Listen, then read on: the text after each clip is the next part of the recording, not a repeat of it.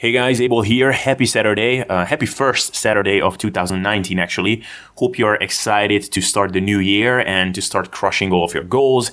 And first of all, if you're new to this channel slash podcast, then be sure to subscribe to be up to date on everything new we have coming up here. Uh, we have lots of cool topics and interviews in the pipeline, which I'm sure you'll love. And also be sure to join the Sustainable Self-Development Facebook community at facebook.com slash group slash sustainable self-development. And with that, I'd like to kick this new year off with a bit of a compilation episode again on some of my favorite moments from the podcast on some of my favorite topics.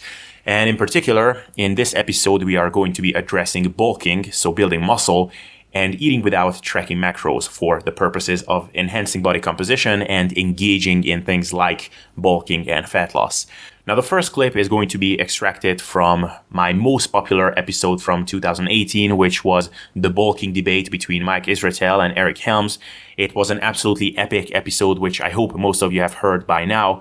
But this topic has became all the more relevant for me since I'm currently engaging in my most assertive and deliberate bulking phase ever so far. Uh, this is something that I will be addressing more and more in upcoming episodes. And if you're following me on my still newbie Instagram profile at SSDAble, then uh, you'll be able to see how my always a bit too small and lean body is slowly turning into something bigger, fluffier, and hopefully also more muscular under the insulation. So for folks like me who are currently pushing their body weights up, an episode like this with Mike and Eric is an absolute must because trading off leanness and purposefully putting on body fat is never easy psychologically, especially if you worked hard for being lean. So in this upcoming clip, we will be going pro on whether there is a concern in being over 15% body fat when you're bulking, whether you should be concerned about insulin sensitivity, chronic levels of inflammation, or just simply gaining disproportionately more fat rather than muscle once you have gotten up to the mid teens in body fat. So I hope you will enjoy this clip. And with that, let's get into it. So I think the, the first one that Mike brought up is that at higher body fat levels, uh, we typically see dampening of anabolic signaling. And there's actually a pretty good recent paper that came out that looked at uh, individuals of different body fat levels and their response to protein feeding. Um, and it did indeed show this. But I think there's a couple really important things to point out about that paper is one, uh, that the quote unquote normal people in that paper were still around like 20% body fat for males, uh, which means that um, what is considered a, a, level of body fat where it provides anabolic resistance is probably a lot higher than where most bodybuilders hang, hang out in the off season. That's not to say there aren't some bodybuilders who get up into the 20% body fat range as males, uh, you know, the equivalent being, you know, 28 to 30% in a female. Um, but it's probably not the norm. The second really important thing to point out about that study is that they weren't exercising. And uh, training creates a whole lot of beneficial effects in muscle that, that keeps it pretty sensitive. Uh, you know, you're basically putting in and removing uh, substrates all the time. And when you really look at some of the uh, the types of ways that our body gets resistant to substrates, like you know insulin, uh, in, in, the case of diabetes and things like that, a lot of it comes from an overload of that uh, substrate without ever being able to clear it out, and the body having to do some crazy acrobatics, like trying to make itself resistant to the hormone that actually will uh, put more uh, substrate into it to try to deal with this, and then you get this cascade of effects that we have identified as you know type two diabetes.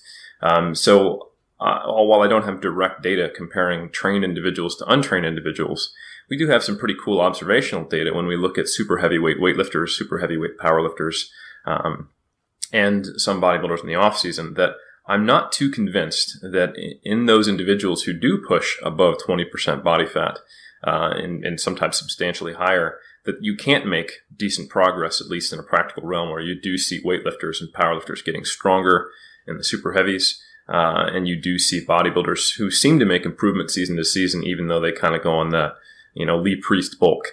Um, obviously, that's going to be confounded by a lot of other variables, but uh, I think it's an interesting observation nonetheless. So the first thing I would say is that this is probably only a concern at, at pretty damn high body fat levels for a bodybuilder, and it may not be as much of a concern if you're doing resistance training, uh, which I would really hope any bodybuilder trying to put on muscle mass would be lifting weights, or they're, they've really got some things wrong and they need to kind of go back to the, the drawing board before even listening to this podcast. But just to put a kind of not a final point, because this question will always keep coming up in the future, but uh, this this question of body fat percentages and then sort of what are the optimal uh, ranges to aim at to to have optimal nutrient partitioning. You, Eric, you mentioned that you're not so confident in this um, 15% as the upper limit for for uh, muscle gaining. Um, I, I want to address this question to both of you. Are you um, aware of any kind of literature or study that would indicate that, for example, you have worse nutrient partitioning at say 15% body fat than what you have at 11% body fat because this is not really a, a, a, trivial question in the sense that a lot of people fear this 15% upper limit so much that uh, they, they are of the belief that they have to get to 8% body fat before they even start gaining muscle. So, um, what do you guys think about this? And, um, yeah, I'd like both of you to, to chime in if you care. Yeah, I, I think practically, this is something to think about. But mechanistically and at the physiological level, again, this comes down to the fact that you're, you're not sedentary. Um, this doesn't hold a lot of water until you get pretty extreme. Um, you know, the, the original idea came is what's called Forbes theory, and it's based on, uh, I would not say strong experimental research in resistance trained athletes. The idea that um, the whole P ratio idea, and I think it's it's a very useful conversation, but it doesn't work great both ways. And I can tell you that if you are a drug free bodybuilder and you've just gotten yourself down to say five or six percent body fat for a male, or you know nine to ten percent body fat for a female, your body is ready to put on body fat. Uh, it may also be ready to regain the lost muscle that, that happened during that, that, that, that season if you did indeed lose any, uh, which seems to be much more likely in males, but that's another topic.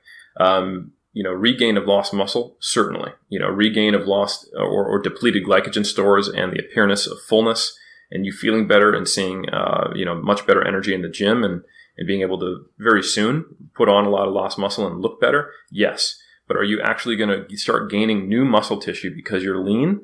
Absolutely not. If anything, you, are in a position where, where body fat storage is more likely uh, when you're very, very lean, uh, unless you're naturally lean that's kind of you know your settling range. But if you've just dieted a long period of time, especially down to single digit body fat percentages for males, I actually don't think that's in a better you're in a better position to put on more muscle. It may give you a larger buffer of time before you have gotten unhappy with what you see in the mirror and allow for a more aggressive or longer bulk. Um, but I don't necessarily think that was needed or necessary. Um, I think really what it comes down to uh, because as I said, there are super heavyweights who have no problem getting stronger. Uh, what it comes down to is what's practical for your goals. So if you're a competitive bodybuilder and you're taking a, uh, a one year off season, that gives you a little more leeway than if you're going to be competing again six months later. You know, if you have a year and a half before you're going to start your next diet for the stage, you can get reasonably high in body fat before you have to start thinking about maybe a mini cut or a maintenance phase before then you know, ramping your calories back up and then dieting. You know, you, you have to think about kind of the long term planning. So when, when I work with athletes, I might not want them to get above 15 or 16% body fat for a male purely for the fact that it's going to extend our diet. And we might end up losing muscle on the back end or just not being able to do all the shows we want. And it comes down to really finding a sustainable body fat percentage for the off season where behaviorally and in terms of psychological stress, food focus, uh, and also just how hungry or not they are in the off season, they can maintain. And we basically want to maintain the lowest body fat percentage we can while not being food focused, while still feeling like sleep quality is there, uh, libido is normal, and everything's functioning the way it should be. And you, you can train effectively, your joints don't feel achy, etc. Uh, this is a pretty wide range. I've worked with, with males anywhere in the range of a legit 10% up to, you know, 20%. Um, and I, I think the arbitrary number of 15% is probably not helpful. And like you said, there's many individuals who uh, I think that data does not, or, or that recommendation is harmful to them, or they think they have to get lean before they can bulk. And in most cases, the individuals who do that, um, not to, to sound like I'm blaming the victim here or anything like that, but I, I think they're already coming from a background where they're uncomfortable with body fat gain. They want to be leaner. They don't like what they see in the mirror and they're looking for information to justify what they would probably do anyway. They want to have a quote unquote science based reason to get lean. uh, so that they're more comfortable with the idea of putting on body fat because then they know it won't be as bad from going from 8 to 12% versus going from 12 to 15%.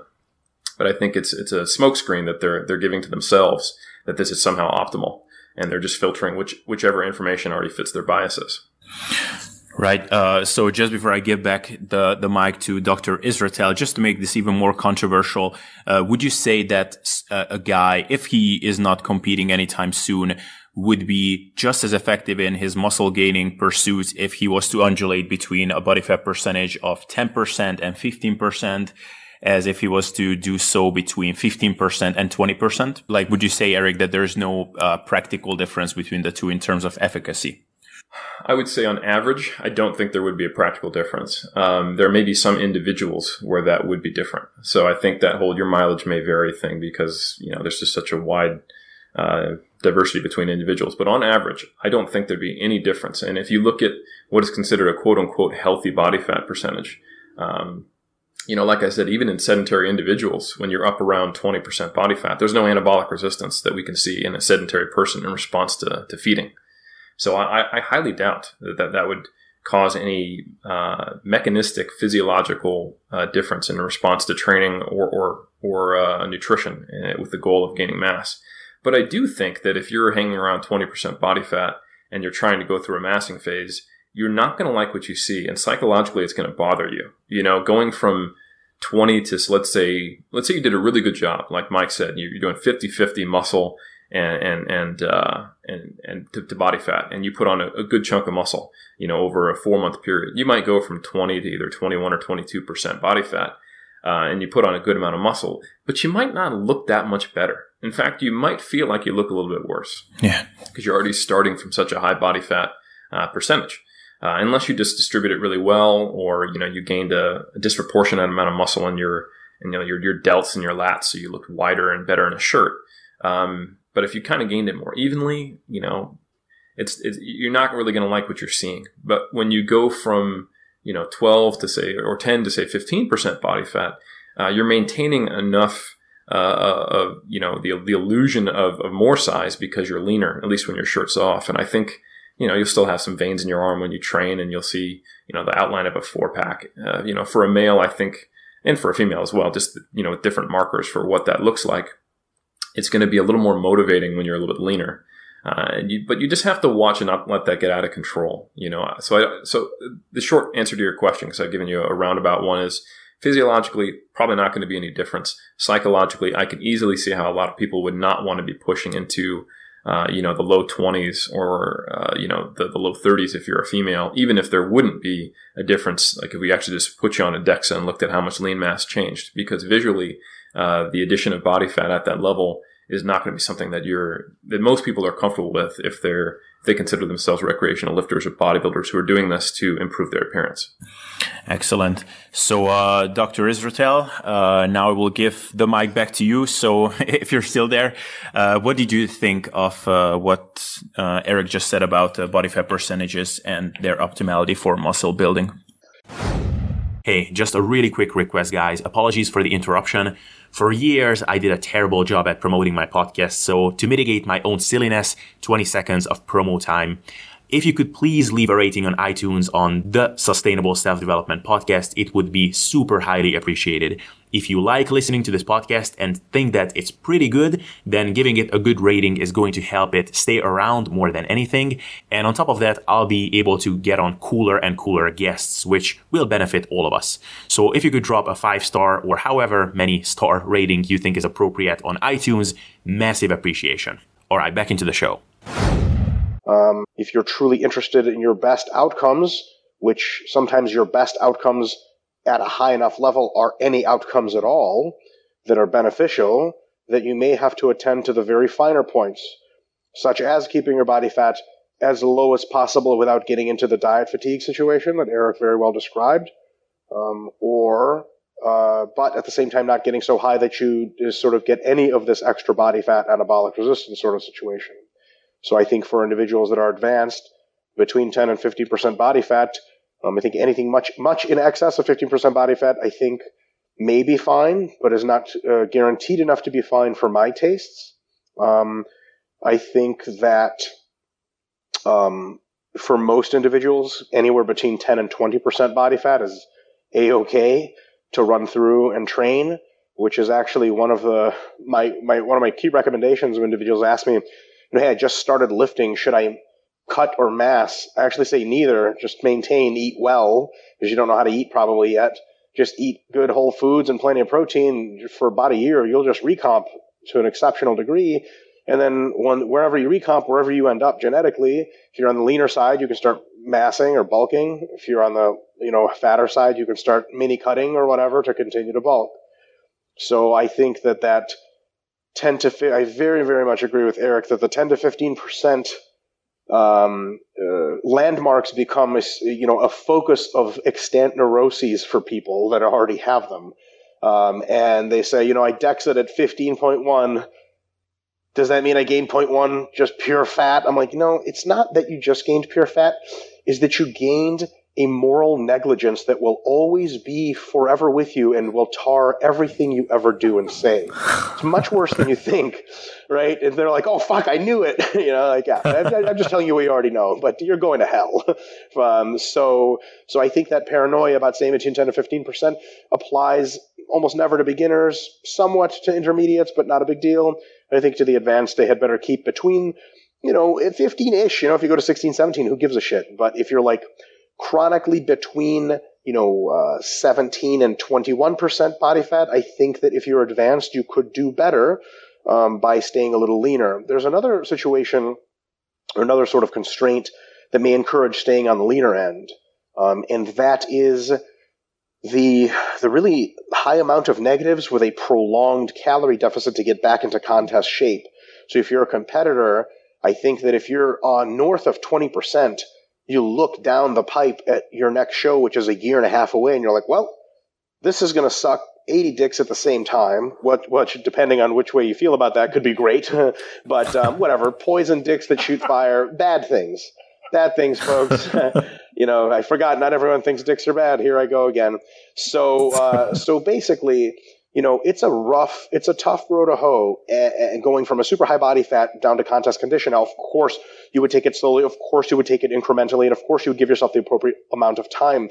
But sheer, you know, time, you know, time divided by deficit or time multiplied by deficit is going to be long, and it's going to cause more a more profound magnitude of all these diet resistance factors, hormonal alterations, really gnarly psychological alterations, relationship with food, potential for strength loss, potential for muscle loss, etc. So I think one of the benefits of not getting much further than 20%, um, and, and, and for the more advanced, not further than 15-ish, is because you're always within shooting range of show condition, and that's not going to whoop your ass to get into. You know, um, uh, some individuals like J- John Meadows, for example, um, you know, he never really gets that fat. Fuck him. He has good genetics and really good dedication. Has been doing this for like a thousand years or something. But his show diet is like eight or nine weeks or something like that. And like, damn, that looks good. And then you see other people that have gotten to absurd levels of body fat and they're like, all right, time to start prepping. And they just, just describe these horrendous things. Nick Shaw and I, we did our first bodybuilding show, I think the sum total of the diet was something like 27 weeks of almost exclusively hypocaloric period, I basically had like a borderline eating disorder at the end of that process, something I never want to do again. And fundamentally is because we made an error. We were so far out of shape that we thought we could just one and gun the diet to the show. Clearly that was bad. But I think, you know, insofar as athletes um, don't pay a big price for not exceeding 10% ish. And of course, there's, there's, there's a, a, distribution to this, right? Some people for whom it takes heaven and earth to stay at even 15%, there's no way you'd push them down to 10 because then all of those dietary resistance factors would mean that they're not gaining a whole lot of anything except for fat and, you know, maybe their sanity back after you get them down to 10. So for sure, there's, there's genetic, uh, you know, situations at play here. But I think for the average competitor, I think if you can keep them between 10 and 15% ish, on a massing phase, 10 is uh, high enough that you avoid most of these problems of immediate post show kind of situations with hormonal issues and hunger and stuff. But 15 is, uh, 15 ish is as high as I would go to comfortably be within reach of another competition because I, I'm not a huge fan of getting way out of shape and then cutting like crazy to get into shape and then doing it all over again. Um, I'm not a huge fan of it because I've done it for so long and I, have been burned so many times. Funny enough, I, I don't think that uh, another piece of evidence that um, that um, uh, mass bulking phases at at 15% plus are catastrophic. Um, I think to build Eric's point, I can offer myself as an example, and of one, of course, is a very limited piece of evidence. But um, I actually um, got up to right around 20 ish percent body fat at 250 pounds, uh, drug free. Um, that was the peak of my drug free career.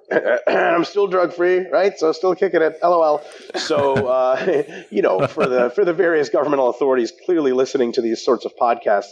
But, um, so, you know, I did that. My average body fat must have been around 22%. Some of my bulking phases took me damn near a 30. Now, was that a mistake to some extent? Marginally? Yes that I still put on like, and I was, I wrestled in the 103 pound weight class in high school, right? So did I put on a shitload of drug free muscle anyway? Yeah, fuck yeah, I did, right? Um, so I think that when people see this 15 as a top figure, it, it's just like if I was giving out advice to a competitor, I'd be like, yeah, I don't want you to get much fatter than 15. But to a recreational person that's naturally pretty lean, they're like, you know, should I bulk to 20%? My advice wouldn't be like, dude, you fucking idiot. You're just going to die and you're going to get super fat forever. And, again, the, the, the, moral implications of going above 15%, right? You can't go to funerals or be at church anymore because you're the devil. So um, I wouldn't say that. I would just be like, man, you know, that's okay. And they'd be like, well, what's optimal? And I'd say, you probably don't get too much above 15%. I think you're fine. And they're like, how much are we talking about difference here? And I'd be like, I really don't think we're talking about much, uh, a, huge difference at all. Uh, just another concern, uh, really quick, this is a very small concern. Um, staying between in 10, 15%, or I could just jettison those numbers altogether. Staying on the leaner side can allow you to monitor progress visually um, to see if what you're doing is sort of working. Now, there's of course numerical progress, like are you getting stronger certain exercises? But I think um, a lot of individuals who do the super bulk, and this is of course not uh, something Eric's supporting, but just you know because a lot of folks will be listening to this, and some may interpret what we have said as you know super bulk is great. Just you know, what is that called, dreamer bulk or whatever from the internet. Um, sometimes you think the bulking, yeah, like just fuck it all. I'm just going to eat peanut butter out of a straw and liquefied, but it doesn't sound that bad. So, um, you know, that kind of thing is you may very well have thought that you were bringing up your legs, but it turns out whatever combination of training and nutritional approaches you were taking didn't hypertrophy your legs much, but you had no idea because your legs were covered by so much body fat, you didn't know what the fuck's going on. So I think a very small element there um, is is to not uh, is to be able to attract visual changes. And, and and lastly, I think even for the recreational lifter, it, it, there has to be a question asked of why are you recreationally lifting? And I think not all, but many answers will be, you know, I want to look fucking jacked. I want to look good. I want to look better and better. So I, I know I have to make trade offs of body fat to put on muscle in the long term but I don't want to spend too much time away from at least looking like I lift and people not just thinking I'm just some overweight person. So I think there's another argument there from the psychological side, which is important. Like, you know, if someone can realistically go from 10 to 15%, it does not impact their hormonal status. It's not fucking up uh, anything on the too lean end. I think it's a potentially a good thing for them to stay in that range because then they at least look like they lift most of the time, which is like goal number one. I would hate to tell someone to get radically out of shape and then back in shape and have them like you know, for like four week period look like they want to look and then go back to being a fat piece of shit, uh, etc. So those are my thoughts. Excellent. Uh, that was great, Mike. And uh, so we so we heard a couple of things. So so for one, there is the the, the psychological considerations. So pe- people just generally like to uh, be pleased with what they see in the mirror, and that can be encouraging to keep training hard, to keep being on point with your diet. Uh, the other thing is the visual assessment thing. Like like both of you kind of touched on this. It, after some point, it kind of becomes just hard to assess whether you put on muscle, whether you, whether you just put on more fat. And then also there might be some potential physiological downsides to, to getting over a certain body fat percentage. But, um, uh, Mike, if I understood you correctly, you kind of said that this is more of a concern to more advanced individuals. So if we are talking to the kind of intermediate-ish uh, lifter, who is probably the, the majority of the people listening to this, for them who are not competing anytime soon, or maybe don't even plan to compete at all, they just want to look like they lift. Would it be a good um, kind of general advice to give them to generally, if they can tolerate it, be at the lower side or leaner side, uh, and um, but but generally just try to aim at a place where they feel good, have good energy levels, and are still not too unsatisfied with their body fat percentages. Would that be a general good recommendation? Uh, Mike, you can go first since you unmuted yourself. Oh yeah, sure. Yeah, I think that's just fine, and I, I wouldn't. Um, I would belabor the point of staying on the leaner end inversely for beginners and intermediates like being like, don't you worry about being lean. You need to get jacked. So as long as you're not over 25%, I think you're good to go. Um, as they begun to become intermediates, I would say as long as you're not over 20%, I think you're good to go. As they become highly advanced, I would then say that, you know, if you get over 15%, it's not the end of the world, but I would just try to stick between 10 and 15. So I think there's definitely a different levels of advice for levels of individual in their involvement in sport. I think that's actually a good point to make in general, which uh, Eric will likely agree with. Um, sorry, Dr. Helms. I keep Eric. Stop calling me Dr. Israetel. God's sake, call me Mike. Doesn't that shit cancel out when you're both PhDs, right? It's like you know what I'm saying. We're all back to first names, which by the way is weird to do with your principal investigator that gave you a PhD. Like all of a sudden he becomes just like Josh, and you're like, no, absolutely not, Dr. Garnett. I'm never going to call you Josh. That's ridiculous. You know, like. Um, so anyway, um, I think a, good piece of advice is for those individuals looking for recommendations on the internet as far as lifting and dieting, etc. Training age is a big factor, um, and, and is one of the the key stumbling blocks to people looking at what pro bodybuilders do, for example, um, and trying to copy it, and that's drug free or not you know, um, because they're clearly at the advanced stage and they're just going to be doing some very, very different things. So I think it's always pertinent to consider developmental age, even when giving body fat ranges that are realistic versus optimal, et cetera. Right. Eric, anything to add to this that uh, we didn't belabor so far? And, uh, I belabor a few more things. I, I think the um, I'm, I'm very much on the same page with Mike with everything you just said, and that extends across all sports. You know, the recommendations you give to a beginner, intermediate, or advanced are going to be different and should be different. Um, I think the only minor point of contention is is one that ends up with the same practical outcome. Is I, am not necessarily convinced that there are physiological reasons why someone with more muscle mass and more training age under their belt shouldn't be getting at a higher body fat percentage, uh, or not not higher, but that 15% is the cutoff. But I think practically, um, look, you, you, you've got maybe another five pounds left you can put on your body ever before you start having you know age related declines and you just can't train the way you want. Um, so why are we pushing up to, you know, 15, 16, 17%? And for God's sake, man or woman, you know, you've been lifting for 15 years and going through this whole competing process. This is your 40th show. Uh, don't you think you should have a better relationship with food where you don't have to get up into, you know, like low, low scale obesity levels of body fat? I think that's, that's probably the reason why I would be like, why don't we stay a little tighter? It's going to make your diet easier and, you know, this shouldn't be a problem for you. And there's no purpose to be pushing these big, big surpluses and for, or for, or long, long massing phases because we just can't do that much in a single off season or even two off seasons. So I think practically that becomes uh, the same outcome, although I'm a little less convinced of the, the physiology there. Um, and then just to belabor the point of not worrying too much about your body fat levels if you are actually training and, and active is you know, the athletes on the planet that have the highest level of lean body mass ever recorded are sumo wrestlers. So it's certainly not like they turn into Jabba the Hutt and, and, and just because they have anabolic resistance. Um, and I think that's just, just something to point out that, you know, activity is a very powerful uh, modulator of, of, of, nutrient partitioning. And um, I think probably more so than the body fat percentage you're at. All right, thank you for that, Dr. Eric and Mike. And the next clip is from a recent interview with Steve Hall from Revive Stronger, who I think is a great model for many of you guys in that he is currently going through some of these more assertive gaining phases himself.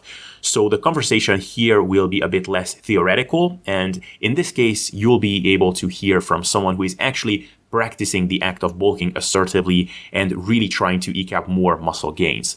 So with that, uh, let's hear what Steve has to say on bulking. Scrolling through your Instagram and seeing pictures of you this year and the past year as well, it's pretty evident that you made some serious gains, like a lot more impressive gains than a lot of intermediate plus, you know, advanced people will make. First of all, would you would you agree with the fact that you made some serious gains ever since, um, like in the last two years or so? Because I mean, two years ago, probably you would agree that you've already been at least at the intermediate, late stage, intermediate stage as a lifter. So would you agree with the fact that you made some serious progress in terms of muscle mass gains? So I think uh, I, would say thank you, and I I never like to say, yes, I think I have, because it's always in the back of my mind, like, what if I haven't? I think all bodybuilders are like that. We never want to be like, oh yeah, I've made amazing gains. Or at least I don't. I, am very much like, yeah, I think they're okay. Uh, hopefully I've gained like a pound of muscle here or there. But when I really honestly look at myself and I look in the mirror and I'm like, Steve, you've, you've had to throw away a lot of your old clothes because they no longer fit. You've moved from a medium to a large, a legit large now. In some clothes, I have to wear an extra large. And you're as lean at kind of 190 pounds as maybe you were even as lean as what you were at 180 pounds a couple of years ago. So I'd agree with your assessment there. I've definitely made some really big improvements and better than I have in previous off seasons, which is interesting because, like you said, I was an intermediate, maybe, I don't know, late intermediate. It's very difficult to completely know on that. Um, but as you get more advanced, you generally see less results. I think the biggest difference, at least for me, is that it, in my off season between 2017 to 2000, uh, 2014 to 17, this is when I was probably, I was self coaching that whole time and I was really not completely sure where I wanted to go with things. I was hearing a lot of things. I was not very sure of myself. I was a bit conflicted in what I wanted to do and I struggled with it. I really did. Um, I wasn't sure if I wanted to go down the powerlifting route. I was very much focusing on trying to be a, a power builder and struggling with that. And it, wasn't a program or system that worked for me. I was under the impression and focused too much on P ratios and too much on staying lean and not going too far away from my stage weight. And I was coming out of that. I think the, the competition season in 2014 hit me quite hard. I'd come down from 190 pounds to below 160. So I'd lost over 30 pounds in that period of time. My stage weight was like just above 160 pounds carved up. So it was kind of a bit like, wow, I thought I, I didn't think I'd need to lose so much weight. I'm a bit scared to let my weight go up. And so in that whole off season, I was tr- struggling with this power builder mentality where I wasn't really making strength gains. I wasn't really making hypertrophy gains. I wasn't as well educated as I thought I was and I didn't really understand the fundamental basics and principles of things anywhere near to the degree that I understand them now. So I was very much in this kind of wishy-washy period, um, which didn't lead to great results. And again, I, I handicapped my off season by making um, sure I didn't go much above 180 pounds, which is like what 20 pounds above stage weight, which is not really that much, and it was actually less than 20 pounds above stage weight. So there was a lot of kind of stagnation in that period of time versus this off season where I learned so, so much in the years of like my contest prep and the period before that. And I learned so much about the fundamental principles. And I, I absolutely have to give uh, credit to Mike Israetel for that because he cemented a lot of those ideas in my mind with only discussing with him, consulting with him, having him over for seminars. I was very much influenced by him by large degree and also through the scientific principles of strength training by himself, Chad Wesley Smith, and James Hoffmann, a fantastic textbook that just put a lot of the knowledge that I had in my head into a really f- kind of cemented system and a, a, good understanding where I was actually like, ah, like that's why that program works. That's why that program works. And I've understood it more and more as I've done it myself and I've developed programs myself. And so I've got to a point now where I'm much more confident in what I'm doing. I have much more specificity in what I'm doing. And I'm much more assertive than I've ever been in terms of allowing my body weight to go up, really not caring too much about body fat percentage, keeping it moderate, of course, not kind of just getting uh, fulked, um, fat bulked. And um, that's really the biggest difference for me. Having that kind of more knowledge, more understanding, greater specificity, and really having a direction with everything. And I think I formulated a lot of that during my contest prep.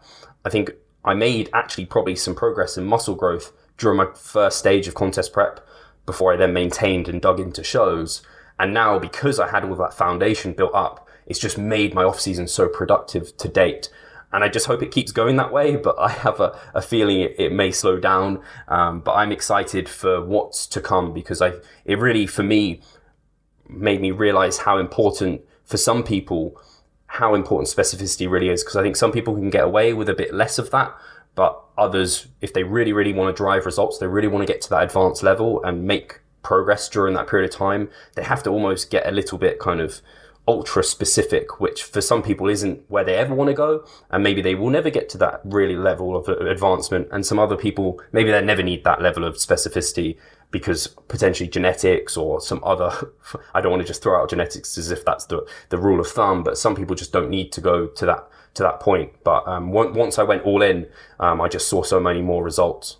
Awesome. So, uh, so let's uh, talk about the eating side of things first. So, first of all, like how how aggressively do you allow yourself to go into a surplus uh, during your off season? And then I I know from kind of following you and uh, your approach that you like to do some mini cuts um, interspersed here and there.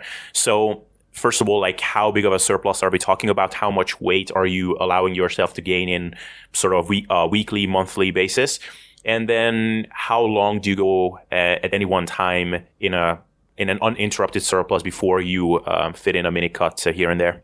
Yeah, you're completely right. Um, I do intersperse mini cuts, and in terms of rate of weight gain, I have generally aimed for, and I think it maybe for people that follow me on Instagram, they probably think I have like I know exactly how much weight I've gained over the last like even I don't even know how much weight I've gained over the last month, let alone the last like couple of weeks, um, because I don't focus on it as much as maybe it comes across. I do look at the scale every single day. I do take a picture and write a little bit of gratitude, but I save it down and then maybe once a month I put it into a spreadsheet. And for the most part, I'm just looking to see that number slowly trickle up. And in my head, I'm thinking I want to be gaining around half a percent to a percentage per week.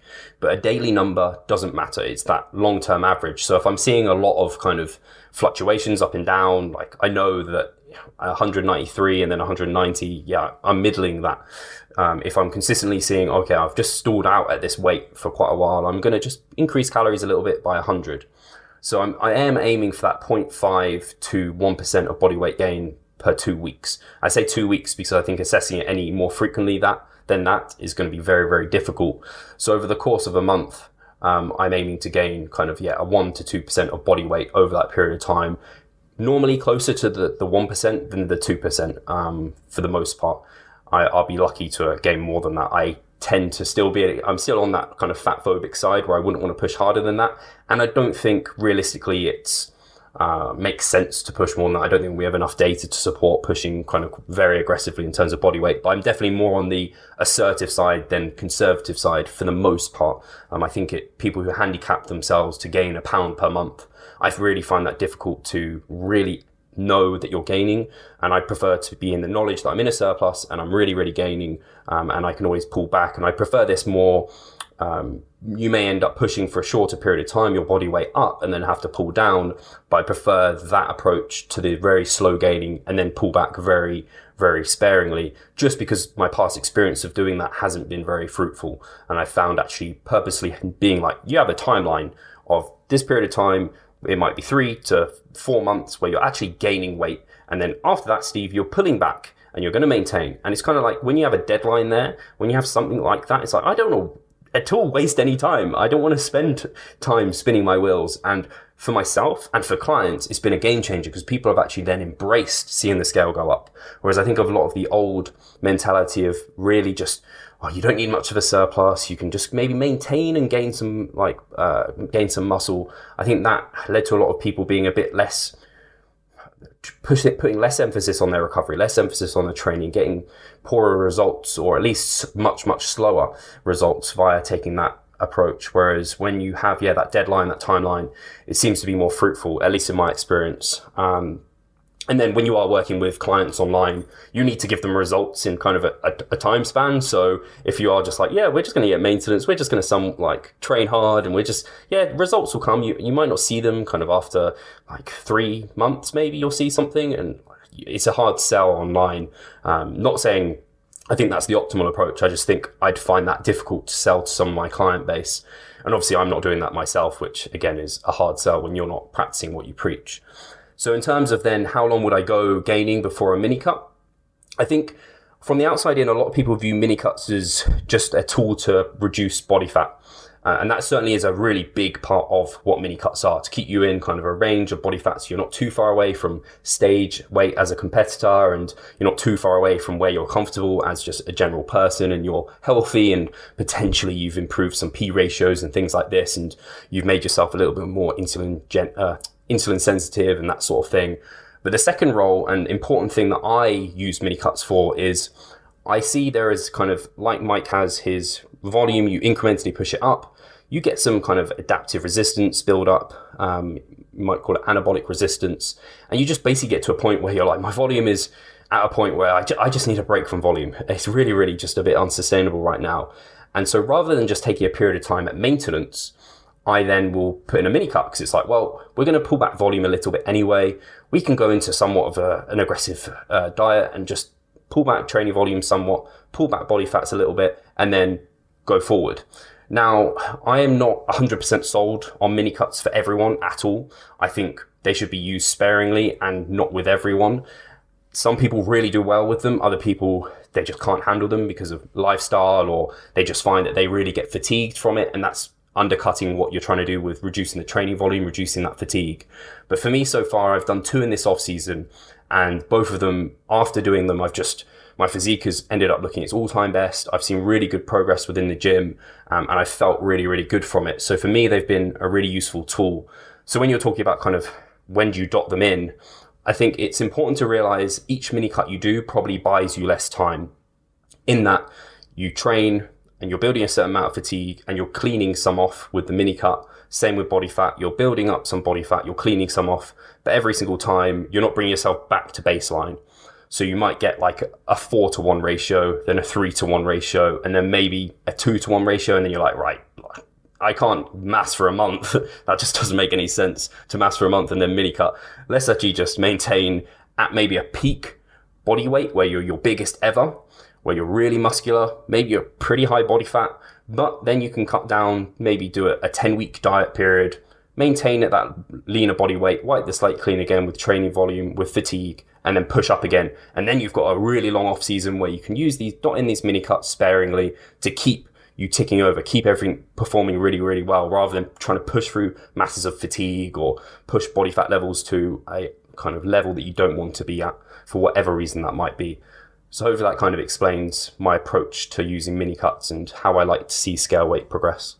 Sweet. So um, yeah, so you, you pointed out that each mini cut buys you less time. So in your recent off season, like what was the long, longest time you went without any mini cuts, and then what was the shortest? Like, was it four months the longest you, that, that you went, and then maybe two months the least, or how did that play out for you? Yeah, I think I went just over four months. Uh, well, out of my if I take you through actually my since my show. So after my show, I did about two months of gaining um, gaining body fat, plenty of body fat, uh, and weight. I should have actually gained a bit faster than I did. I kind of took just uh, basically the same approach to my off season as to that post show period, which in hindsight was not a great decision because I was still having many of the things you get when you compete. I had kind of poor sleep, food focus. I just wasn't in the best shape. So I should have just basically doubled my probably somewhere doubled uh, the rate of gain that I was for that post show period. Just kind of like the recovery diet that uh, 3DMJ popularized, which I think is fantastic. Um, after that, I then did go through a maintenance period just because after post show and then doing I did quite a high volume massing period for that. I was just in quite a fatigue state generally. So I just pulled back and maintained at this kind of quite a, a, low level of body fat, but I like to get people to their like low end of their settling point. So they feel pretty good. They feel pretty comfortable, but they're still very lean for the most part, depending on them. So for me, that was pretty damn lean. Uh, and then I went for, yeah, about a four month period. Before then, I had a mini cut pulled back. That mini cut was only three weeks long. Um, so it was really in and out very, very quickly. And it was mostly to bring that, that training volume more than anything. My body fat was still in a, a very good position. So I didn't pull back too hard that time. Um, I then went for another three month period, uh, actually just over three month period. Um, I tend to do like four to five to one paradigms of accumulation to deload. So it was like a, a three mesocycle period before pulling back again. Um, that time I did a four or five week mini cut. I can't actually remember off the top of my head, but it was a little bit more extended. I had a little bit more body fat, um, and I could handle that mini cut actually much better, being at a slightly higher body fat. And this is something that might come into the whole um, each mini cut buying you less time. I think in some instances you can almost find that you can extend each mini cut a little bit potentially and it buy you the same amount of time. So where you might have a three week mini cut, then you might have a four to five week mini cut and you might have a five to six week mini cut and that buys you the same sort of three to four mesocycles of massing potentially. But again, you're going to get to a point where you're going to have to do an extended cut eventually. Um, I think I answered your questions. I can't remember if I answered them all there. Yeah, yeah, I think you did. Yeah, so kind of the longest uh, you would go without any mini cuts would be like four or so months, and then when you get to the point where you can't even go for as long as like two months without a mini cut, then maybe you maintain or actually do like a more extended cut. Did I get that right, more or less? Yeah, for for me personally, that that's spot on. Um, for some of my clients I won't put them through mini cuts if I don't think it's appropriate for them. Um, they'll be explained because oftentimes they'll be like, yeah, let's do a mini cut. And I'll be like, are you sure you've got this, this, this going on? Let's just go through a period of maintenance. And sometimes it's a maintenance phase and then we just go back into massing. Uh, and then sometimes it's, yeah, maintain and then go through an extended cut that's less aggressive. It definitely depends. But for me personally, you were spot on with that. All right, thank you very much, Steve. And with this, let's get into our final clip of the day, which is from one of my personal favorite interviews from 2018, which was with Dr. Eric Helms once again on macro tracking and the things you can achieve without tracking macros. So in this clip, we will talk about just how far you can push your body in terms of body composition without tracking macros, how bulking can be more effective actually if you auto regulate your food intake across the days, as well as the lifestyle and mental benefits you can get without macro tracking. So if this sounds good, then let's get into this final clip for today with Dr. Helms. I'd just like to take a few minutes to uh, respond to those people who are, are now probably going to say that, well, yeah, sure, you can be healthy and happy if you don't track macros, but if you want to have some abs, if you want to make good gains, then it's just not going to happen without tracking macros. So mm-hmm. let's let's talk about this. Um, like just how far can you push your body composition and uh, you know athletic pursuits without tracking macros? Yeah great question. I think really it just comes down to um, so so first we have to just acknowledge that uh, a finely tuned aware person of their their own hunger and satiety signals is probably not going to gain weight unless they really just choose a lot of hyper palatable foods uh, that are you know low in actual uh, mass or, or the amount of like space they take up. So your mechanical satiety would be low while you're taking in a lot of calories. That's like the only way if you actually pay attention to hunger and satiety is if you only choose very very calorie dense foods will you be uh, gaining a lot of weight and being overweight on average unless you just uh, tend to have a genetic profile that results in carrying a little more body fat than average um, but if you have um, adopted a, a quote unquote fitness lifestyle to where you're active uh, you're you're performing resistance training, and your nutritional habits are largely influenced by doing by, by consuming like a higher protein, higher fiber, higher fruit and vegetable diet. Um, you can actually take things pretty far, and where the limit is is based on at what point can you no longer trust your satiety and hunger signals or at what point do you need to reach a quantitative goal such that qualitative values might do you a disservice so for example if you were a power lifter and uh, you hover in a natural state three to four kilos over your weight class limit, and you know that four weeks out you need to do a mini cut and then do some minor water manipulation to safely ensure uh, that you make your weight class and that you can compete just as strong as you were normally in your weight class. That means you, you probably will need to push yourself to the point where you are hungry and you wouldn't be satisfied at every meal. And that's totally fine. And you probably also should weigh yourself to make sure that you actually meet that weight class cutoff. So for that four week period, you know, you're stepping on the scale a few times per week. You're getting on my, MyFitnessPal, you're tracking, and then between competitions, you shift back towards your normal habits. I think there's nothing wrong with that, and I think it would probably be uh, risky and probably more stressful to a uh, you know a powerlifter to try to not step on the scale and just hope they made their weight class. Um, so that that isn't advised.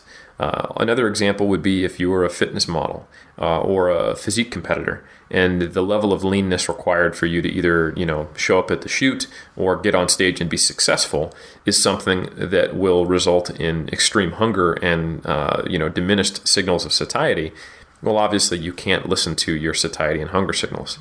But outside of that, you actually have a ton of options. Um, you know, you you uh, you mentioned that I've I haven't been tracking macros for a while, and that's true. I haven't tracked macros since 2012, and I've uh, competed in uh, powerlifting. and I've just stayed in basically the weight class where I hover around. Uh, I have now this year done two different mini cuts. Uh, and I've actually gotten reasonably lean. Um, and I've also gone through a post, you know, PhD data collection uh, gaining phase where I, I went up from about 93 to 100 kilos over the course of about just under a year and a half. Um, and I did all of those things without tracking. And I did it by focusing on uh, how hungry or how full I felt uh, and using that as a, a barometer and an auto regulation tool for how much total calories I ate with some tracking going on. Um, and what I mean by some tracking is I never actually busted out my fitness pal, but in my head, I would have a running tally of how much protein I was eating. And then I would basically just rely on the habits I've developed since 2004 when I started lifting and adopting a bodybuilding lifestyle and just tracking the few things that uh, haven't stuck from that habit kind of based lifestyle change. Like, for example, I need to make sure that I have uh, enough fruit in my diet, and we need to make sure that we cook enough meals at home to get enough vegetables. Um, um, and then, you know, just keeping a running tally of protein in my head and also getting enough fluids. So, something like we cook at home four times per week and at a minimum uh, for dinner. And then I also, every day, typically have a protein or Greek yogurt shake with two to three pieces of fruit. Um, and that gets me my fluid intake, my fruits, and my vegetables, and also contributes towards my protein intake for the day. So those things I do, and I just make sure they occur. But the portion sizes at the meals when I sit down, like you said, uh, or when you know we go out to eat, or when I have lunch or whatever, are dictated by uh, hunger and satiety. And if I'm going through a mini cut, I simply just make different decisions, and I'm I stay a little more hungry all the time, or a little less full. And when I'm trying to gain weight, I make sure that I'm eating much more uh, calorie dense foods. I'm including more non quote unquote bodybuilding lifestyle foods. We eat out more frequently. I don't make as much of an effort to get in fruits and vegetables, which fill me up. Um, so I make these uh, these qualitative changes to my diet um, and I pay attention to the level of satiety and hunger that I have to achieve my goals. Now, when I get on stage next year, because I'm going to be starting a diet in about a month, I'm definitely going to either from the very start or at a certain point um, start tracking macros and being more precise because uh, at a certain point it doesn't it doesn't serve you to pay attention to hunger and satiety. In fact, you probably shouldn't you probably want to just get to a place of acceptance like i'm going to be hungry but that's not my focus. I've got these numbers and they're going to restart tomorrow. And, and that's when I, I think you, you'll be served by something like if it fits your macros. Uh, and, and you probably should do that because uh, you know getting to the point of having you know striated glutes is, is certainly not going to happen uh, in most for, for 99% of people uh, with with just kind of going by feel. Uh, and it would probably be better to, to be a little more quantified yeah, I, th- I, think that's just uh, brilliantly said. And uh, I believe you put out a blog post maybe uh, a year ago, I think around the episode with Mike Israetel that we did on the bulking debate, you know, just to plug that episode, where you made a case for an auto regulated gaining phase and how eating based on hunger and satiety signals and just letting your calories go up and down and fluctuate across time because you're eating based on hunger and satiety signals can be better almost than putting yourself in a 300 calorie surplus and eating, say, 3,500 calories, regardless of whether you were sitting on your ass all day or you were running up and down and training hard, because your surplus over time will be more accurate given your given your needs. So, um, do you want to touch on this a little, or I covered everything with the question? yeah, I think you actually covered that pretty well with your question, and. Um, but yeah, I wrote that article um, because I had looked back and I went, man, this this bulking phase was was pretty successful, and I haven't had an intentional quote unquote bulking phase since man 2010 I think at that point because it just not been successful. Um, I, I, had gaining phases obviously, but intentionally trying to gain you know a substantial amount of weight, you know more than a pound a month on average um, at, at, my stage of the game, and having it work well and not having have tracked, um, I think flew in the face of my own preconceived notions of, of what is optimal. So I, uh, yeah, definitely. I think you summed it up well, though. That um, we have greater levels of hunger when we burn more calories, and we have greater levels of satiety when we burn less. So that we're we're, we're regulating our energy system, and um, that that is the natural state to be in when you are uh, paying attention to and eating for physiological reasons. So using those signals that your body gives you is can be a good idea, you know, and it will probably be more accurate than your guesses at whether you not you burn more or less calories in a given day. Um, and it is a free built-in built-in barometer that we all have as humans. So why not use it? Um, although that is easier said than done. The whole reason we have an obesity epidemic is at least in part uh, because we have become very disassociated with uh, physiological reasons for eating. Uh, you know, and this is unrelated to fitness. You might be have been told as a kid that you have to finish your plate before you can have dessert. Uh, you might have been told, uh, you know, as a kid that you have to eat your entire, you know, lunch or lunch bag when you go to work or uh, when sorry when you go to school. Um, you might have been in the military like I was, and you have you know five seconds to eat your entire breakfast for, for the entire basic training period, and now all of a sudden you find yourself always eating quickly, and and your hunger signals are always delayed a little bit, or your satiety signals, I should say. Um, you might be someone who goes to a restaurant and feels like you know I paid thirty dollars for this meal. Of course I'm going to eat it all, uh, versus you know leaving whatever's left. Um, you might be someone who has to eat on the go and you're driving and you can't even think about the fact that you're eating. Uh, and it's just a way to get it in because you know you're supposed to eat. All these things that we have in modern society uh, encourage us to not pay attention to these signals. It's not just you know tracking macros like we do in the the weird little fitness community we're a part of. Um, so I think getting re- getting in touch again with those natural signals can be a very important lesson um, and just an important life skill, really, uh, that can actually serve a uh, an athlete um, because there's data showing that the more active you are, the more finely tuned your hunger and satiety signals are. It's actually the sedentary people who have a disassociation between energy intake and satiation. There's a good amount of data to suggest that um, you know athletes and you know like laborers and people who have a very high energy expenditure have a more finely tuned satiety response to meals, um, and, and and and they also have appropriate energy intakes as well. So I think this is something that is actually fits nicely with an athletic, um, you know, lifestyle. Yeah, and uh, and we'll start wrapping up shortly, I promise. But uh, you just keep bringing up such valuable points that I just need to reflect on them. I think uh, when people bring up the obesity epidemic and the obesity statistics uh, to make the point of why eating without macro tracking is just a recipe for failure, I think I think that these people just don't realize how far they have come by investing into a fundamentally healthy fitness type lifestyle and resistance training and eating a high protein diet and a nutrient dense diet and just how big of a gap is there uh, separating them from the people who unfortunately you know represent the obesity epidemic and I think just you know logically if you pause for a second I mean when someone is eating 6,000 calories a day of hyper palatable foods. I mean, is it really the lack of macro tracking that is the problem here, you know? Or maybe it's just a complete lack of control over their food environment and some serious psychological considerations. Uh, so, you know, that's one point. And the other point is um, I want to reiterate what you just said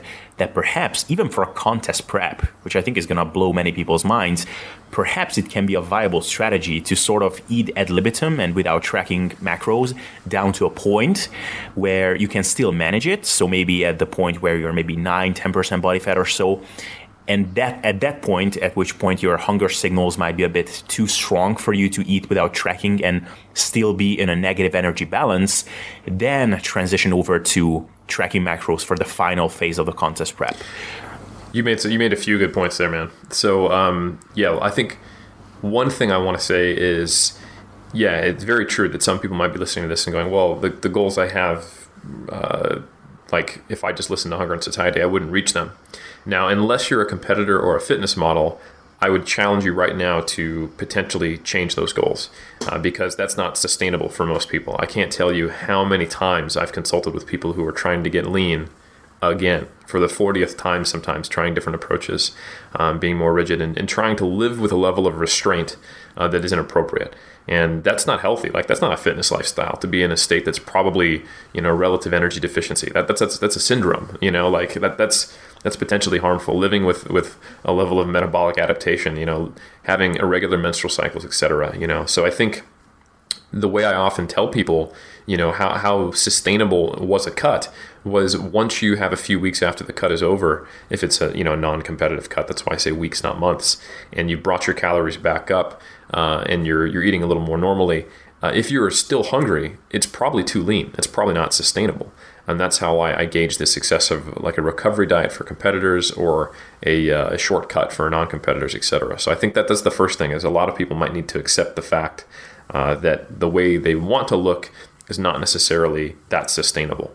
However, like you just pointed out, um, you know, and a good example of this is um, I, I, did a local seminar here when Menno Henselmans was traveling. We spoke at Get Strength here in Auckland, and he shared how he used a ad libitum, which just means eating as much as you want, diet to, to for the maybe the first half of his contest prep, where he would just increase the the volume of um, low calorie foods that were uh, very filling. So he had a, higher fruit and vegetable intake, higher fiber intake, higher protein intake, and he had all of these habits that he would he would lean on that would uh, result in less total calorie consumption without actually tracking and without ever stopping himself and restraining himself. And uh, when when you look at the pictures, I would say he got exa- exactly to where you were you were saying, somewhere between nine to eleven percent for a male, and you know the equivalent for that for a female is is probably in the high teens uh, as far as body fat percentage. And I think that is very reasonable, uh, and that may be sustainable for many too. Um, and uh, but not all. I think some people are going to find that spot five or six percent body fat higher. Some might be even be a little bit lower. Uh, those blessed few. But um, I think it's there's nothing wrong with taking a more qualitative and quote unquote intuitive approach uh, to a point where you start to notice, man, I'm kind of always hungry. I like I'm looking at my broccoli and I want to eat even more broccoli, but I'm actually uncomfortable. Like you know, once you start get these weird, confusing signals and you become aware that um, you're kind of always food focused, at that point, uh, you, you probably should shift away from that that approach. But it's definitely doable, and I've seen people uh, get pretty damn lean. Um, perhaps not stage lean, uh, but a good a good chunk of the way there uh, without actually tracking. Yeah, uh, ex- excellent. And, you know, I'm really, really glad uh, you say this because I've been talking about these things on the podcast for a while, but it's very different for many people to hear it from me and hearing it from someone like you who has the experience as a competitor, as a coach, and also the scientific uh, credibility as a researcher. And I, I, just think that you helped more people with this than you would realize. Um, so, my final question to you, Eric, is you know, I put out a post not long ago about the things that have changed in my life ever since I stopped tracking macros and some of the things I mentioned in this interview as well. But I'd be curious if you reflect back on the times in which you were tracking macros and you compare it with the times and the several years in which you weren't, what would be some of the things and some of the big changes in your life that occurred uh, during these periods? I think the big one is just having less guilt and resentment. Um, I think I was able to work around it. A lot of people wouldn't even know that I was tracking macros, and I had a lot of, I think, probably positive behaviors that are good lessons for when you do have to track.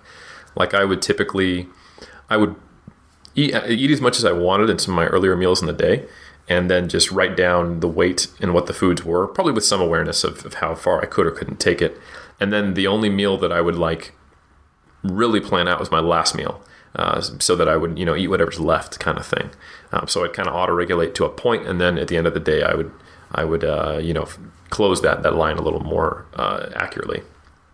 Uh, but when I was referring to the guilt and resentment, um, if my my wife wanted to go out to eat, or a friend called us up, or wanted to hang out, or there was a holiday or something like that, um, I could most of the time make it work and I would estimate and, and, do that. But there were times like if it had been a few days in a row and then all of a sudden then a friend comes and calls me and I'm going, man, like my my weekly calories are going to be too high or this is going to force me to just have a you know like mostly protein tomorrow or protein before bed or something like that. I would find myself feeling resentment and like when, when a, friend calls you out of the blue and wants to hang out and take you out for a meal, the last thing you you want to feel is resentment. That's a good thing, right? Um, and uh, or or like thinking I want to go see a movie or, or, or, do a movie and dinner with my wife, but um, deciding not to do it because I feel like I haven't been in enough control on my diet. I think that made me realize like that's not good. You know, like I should be able to just go out to eat at a meal uh, with my wife because I want to have a date night with her, and then just you know eat a little bit less or, or order less or you know like just make a different decision without necessarily having to quantify it or feeling nervous if i couldn't. So i think that is really where it stood out in my life was that even though i had adopted all these behaviors to where sometimes i'd look at weekly caloric intake excuse me or um, i would have high and low days or i'd even borrow like a lot of the strategies i've written about like shifting from macros to protein to calories to just calories um, or even you know doing 20% borrowing uh, or allowing you know 15% of calories from alcohol. Like I had all these systems and I would use them, um, but they still required some thought and they didn't come at a zero emotional cost, even if it was a lot lower than I was more when, when back in the day when I was more rigid with my, my, my tracking. So being able just to, to let go of all of that um, and just uh, in auto regulate a bit more uh, and learn that skill, I think has been very uh, positive for me and has resulted in a much net better life. And it hasn't cost me, I don't think, anything in terms of my um, my quote unquote gains. You know, before I left for New Zealand, my best bench was was lower than it is now. My best squat was, lower than it was at its peak. Um, my physique's better now, and um, mini cuts are easier now. Believe it or not, without tracking. Um, and just in general, I have found that I can be more productive, and uh, it's just one less thing I have to focus on. Um, with all that said, uh, when it does come time to track again, I have a feeling it'll be kind of like a bit of a bumpy road and having to relearn a skill. Um, and so I think there's probably something to be said for when you do know that you will have to track. If you have a goal that doesn't line align with uh, paying attention to your satiety and hunger, you probably want to start a little early, a few weeks out, to kind of like relearn and reacquaint yourself. Like I probably am used to a, a, version of my MyFitnessPal that's that's multiple years old. So, you know, I probably used it before Under Armour bought it. So it, it'll be good to to kind of relearn that skill again.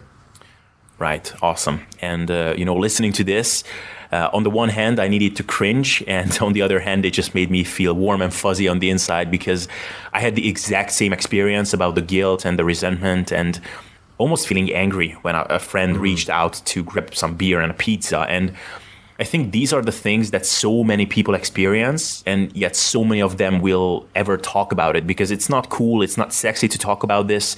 And I think many feel embarrassed about these things, and probably many are also in denial when they are going through this in the moment. And I think hearing someone like you talk about this honestly will give a wake up call to many people. And you know, I just hope that we gave a nice pitch to the listeners to try this auto regulated eating a go because it's just such a useful skill to have in your arsenal. Alright guys, I hope you enjoyed these clips. Uh, these were some, but not all, my favorite clips from 2018. Let me know if you enjoy these types of compilation episodes. If yes, then I'll be sure to drop them every few weeks. There are some really cool interviews in the pipeline, so definitely keep an eye, or an ear rather, out on those. And just one final announcement I'd like to make, and I hinted on this the last time around, that a new course, my first ever course in fact, will drop soon, which will be everything on eating without tracking macros. Uh, you may know if you followed my work for a while that I have not tracked my macros since the summer of 2017, and since then, not only did I make the best progress in my life in the gym and body composition wise on the whole, but my relationship with food and my social functioning just got to a whole new level. Even though earlier I never thought that I could make good progress without counting and tracking everything. So if you'd like to get up to date on when this product is out, just click the link in the description slash show notes and you will be for sure notified. So with that, I hope you enjoyed this episode. Have a great weekend and see you next time.